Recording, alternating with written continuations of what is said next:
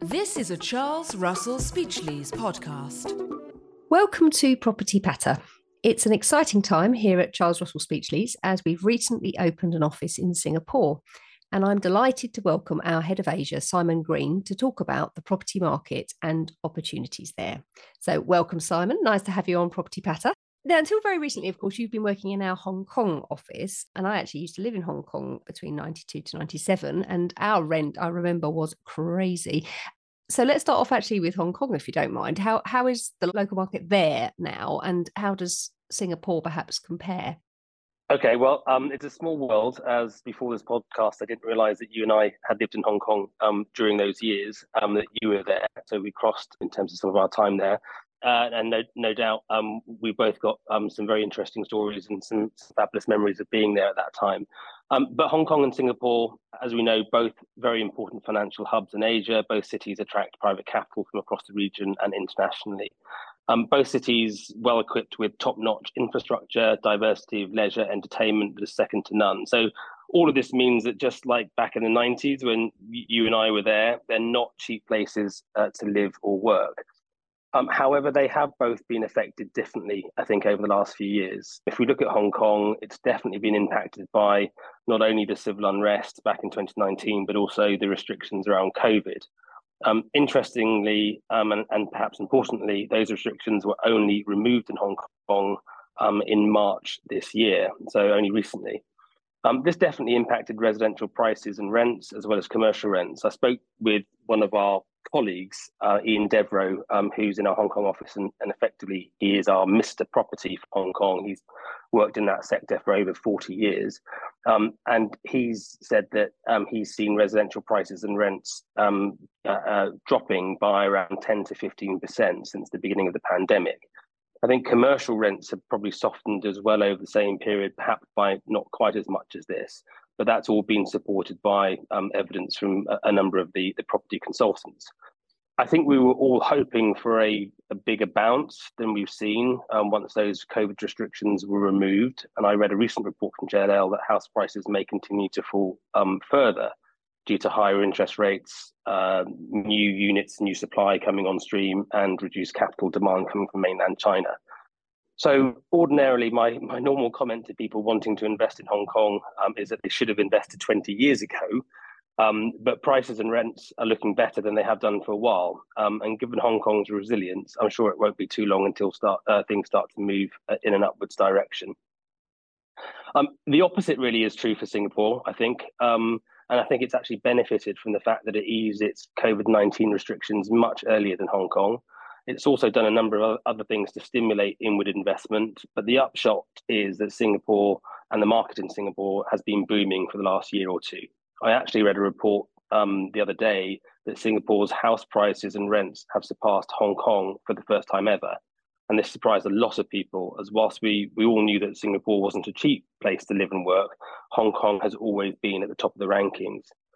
Um, interestingly, we're now starting to hear people who have moved um, uh, to Singapore during the height of the pandemic start to think about moving back to Hong Kong and having second thoughts because of those rising prices and rents in Singapore.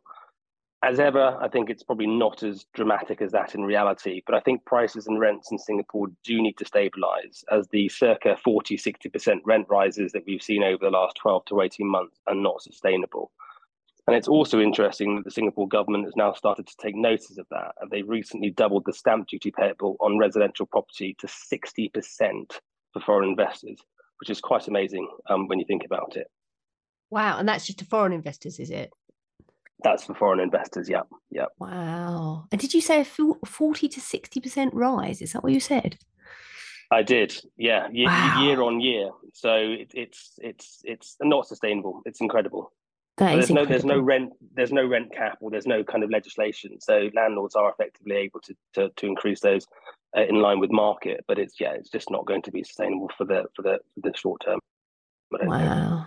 Yeah, although rent caps don't really work very well. Speaking as someone who is still dealing with rent act tenancies all these years later, uh, so yeah, a tricky one. Very interesting though. I mean, Asia's always been, hasn't it, such a you know interesting and dynamic region. Uh, you know, and I'm very interested, obviously, to hear about how the property market is performing in Hong Kong now, because obviously the 97 handover in Hong Kong marked a real yeah. change. And it was ridiculous boom times in the, the run up to that, sort of inevitably in, in, a way, because of the packages that people were on out there. And then, of course, you have the handover in 97, which changed things. And I remember there was a dip then, inevitably. As you say, you know, things have changed so much. I mean, how, how, how do Hong Kong and Singapore, do you think, now see themselves on the global stage?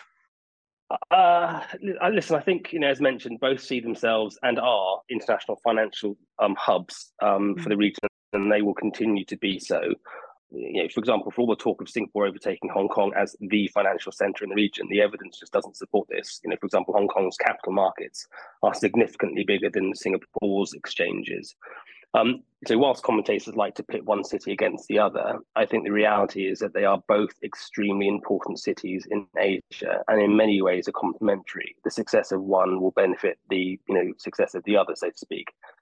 Of course, they, they do have those uh, different strategic focuses. So, from Hong Kong's perspective, its location, connectivity with the Greater Bay Area and mainland China more widely is is of critical importance to Hong Kong.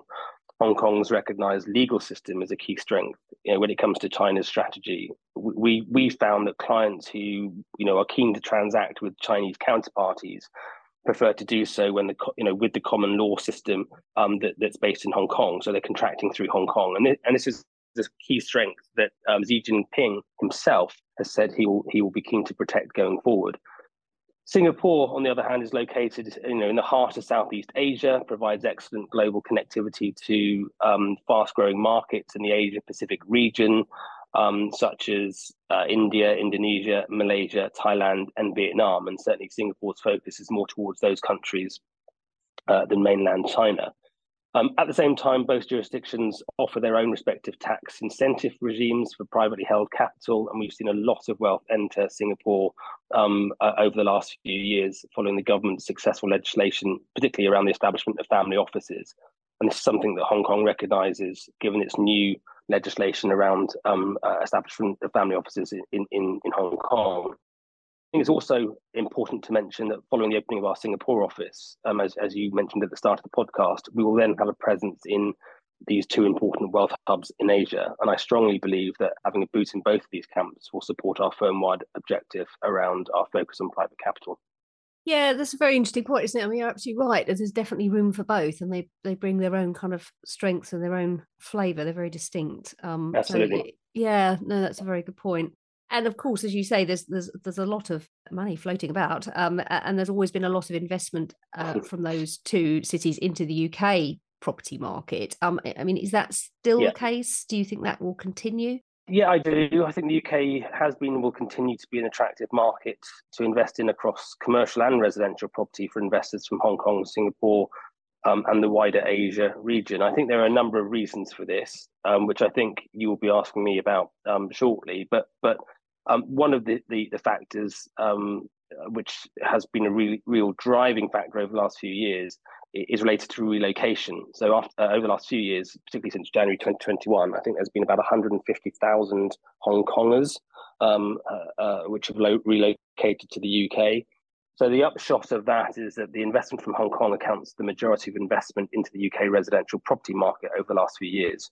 Uh, and that's closely followed, interestingly, by investors from Singapore, that trend, I think, from Asia will continue, um, particularly because we're going to see the increase from those investors wishing to purchase additional property as a true investment as opposed to um, owner occupied uh, properties. Once things start to stabilize in the UK from an interest rate perspective, once people start to feel more comfortable that prices, particularly in London, aren't likely to, uh, to soften any further. From a commercial property perspective, we're seeing quite a lot of interest from Asia based um, companies, particularly in Hong Kong and Singapore, for UK commercial property. You know, the focus from these companies is on medium to long term um, investment horizons. So, things from a short term perspective, like uncertainty around interest rates, potential for a change of government next year, these things are less important. What's, what's more important for these companies um, is really diversification of their investment portfolio uh, investing in secure income generating assets with strong tenant covenants that are unlikely to be affected by the turbulent times in which we're we're currently um, operating in. Yeah, that's right, isn't it? I think UK at the end of the day still represents a stable place to invest, doesn't it? I mean, is that is that do you think the key factor which appeals to overseas investors? Absolutely. Uh, you know, there's a long, varied list, you know, in terms of why they're investing into the UK. And it does include things like our stable legal system, the mm. importance of London as a global international financial centre, the UK's world class education sector. Um, there's so many other things. There's also the historic ties that, that Hong Kong and Singapore both have with the UK. There are, though, other factors. Um, so, for example, our tax system, you know, the stamp duty land tax uh, payable in the UK when you acquire a UK property is still very competitive compared with other financial centres. I've mentioned Singapore and the doubling of its stamp duty to you know from 30 to 60 percent. Um, Hong Kong stamp duty for foreign investors is still 30%, so significantly above where the UK is in terms of its tax regime and, and its um, uh, stamp duty uh, uh, thresholds.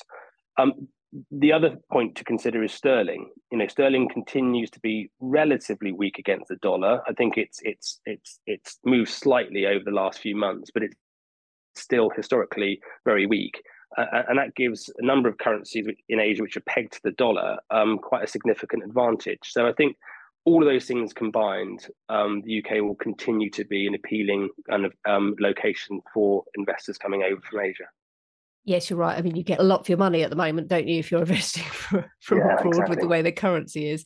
And you're so right about the the the legal system as well. Obviously, being a litigator, you know, it always fascinates me when I'm advising clients from abroad and their tales of what they experience if they litigate in their jurisdiction compared to you know the, the, the, respect for our jurisdiction is is overwhelming actually you know yeah. I, I, moan yeah. about the courts as, as much as anybody always moaning about the courts um, and their inefficiencies but uh, actually you know when you hear some other stories you're kind of like oh okay yeah we don't know how lucky we are yeah yeah yeah uh, and the quality of the judges as well I think um, you know we are very lucky actually um, Got to get well, that in there. Got to yeah, get well, there. absolutely. Yes, Your Honours. Uh, very great quality of the judges. Excellent. All the ones who ever let me win. um, but yeah, no, I mean, yeah, it's very interesting to me these comparisons, and um, you know, there's always these these differences and these similarities, and it's always quite fascinating. And just to finish yeah. up, Simon, we always like to get a little personal insight from our guests. And I was thinking, I think the thing I miss uh, the most about Hong Kong, although as you were saying, I'm sure we can say, share stories off off air, and uh, Joe Bananas was definitely one of my favourite places. But uh, well, let's move on from that. Yeah, um, definitely move on. Yeah.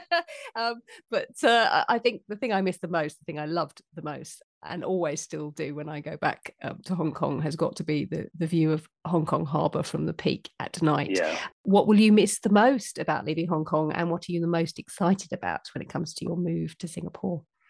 Crikey! Well, um, so uh, I was born in Hong Kong um, and loved being back in that city over the last few years to lead our strategic growth in Asia when I moved across from the Middle East back in 2021. You know, we've achieved a lot in that time, um, and it was you know challenging times as a consequence of COVID. But we've relocated our offices to Pacific Place, which is a, you know a beautiful development in Admiralty. We've grown our headcount and we've also grown our capability. Um, I think what I'll miss the most um, is probably working on a daily basis with the incredible people that we have in our Hong Kong office. Um, but I actually, well, what I would like to say is, I think I'm going to have the best of both worlds because I'm going to be splitting my time between Singapore and Hong Kong. So, um, uh, those listening, they're not they're not getting rid of me so easily uh, in Hong Kong.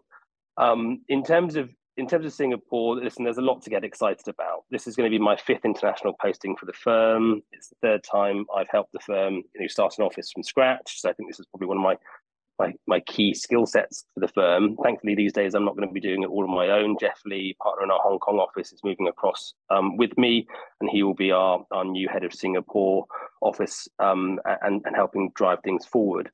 Um, it's definitely exciting um, establishing a presence, winning clients, and growing a new practice in a new market uh, for the firm. So I think you know those things are, are, what I'm most looking forward to about Singapore. And of course, there's also a lot of things in our diary over the coming months to keep us busy. You know, we've got an event with one of our key referrers around the Singapore Formula One in September.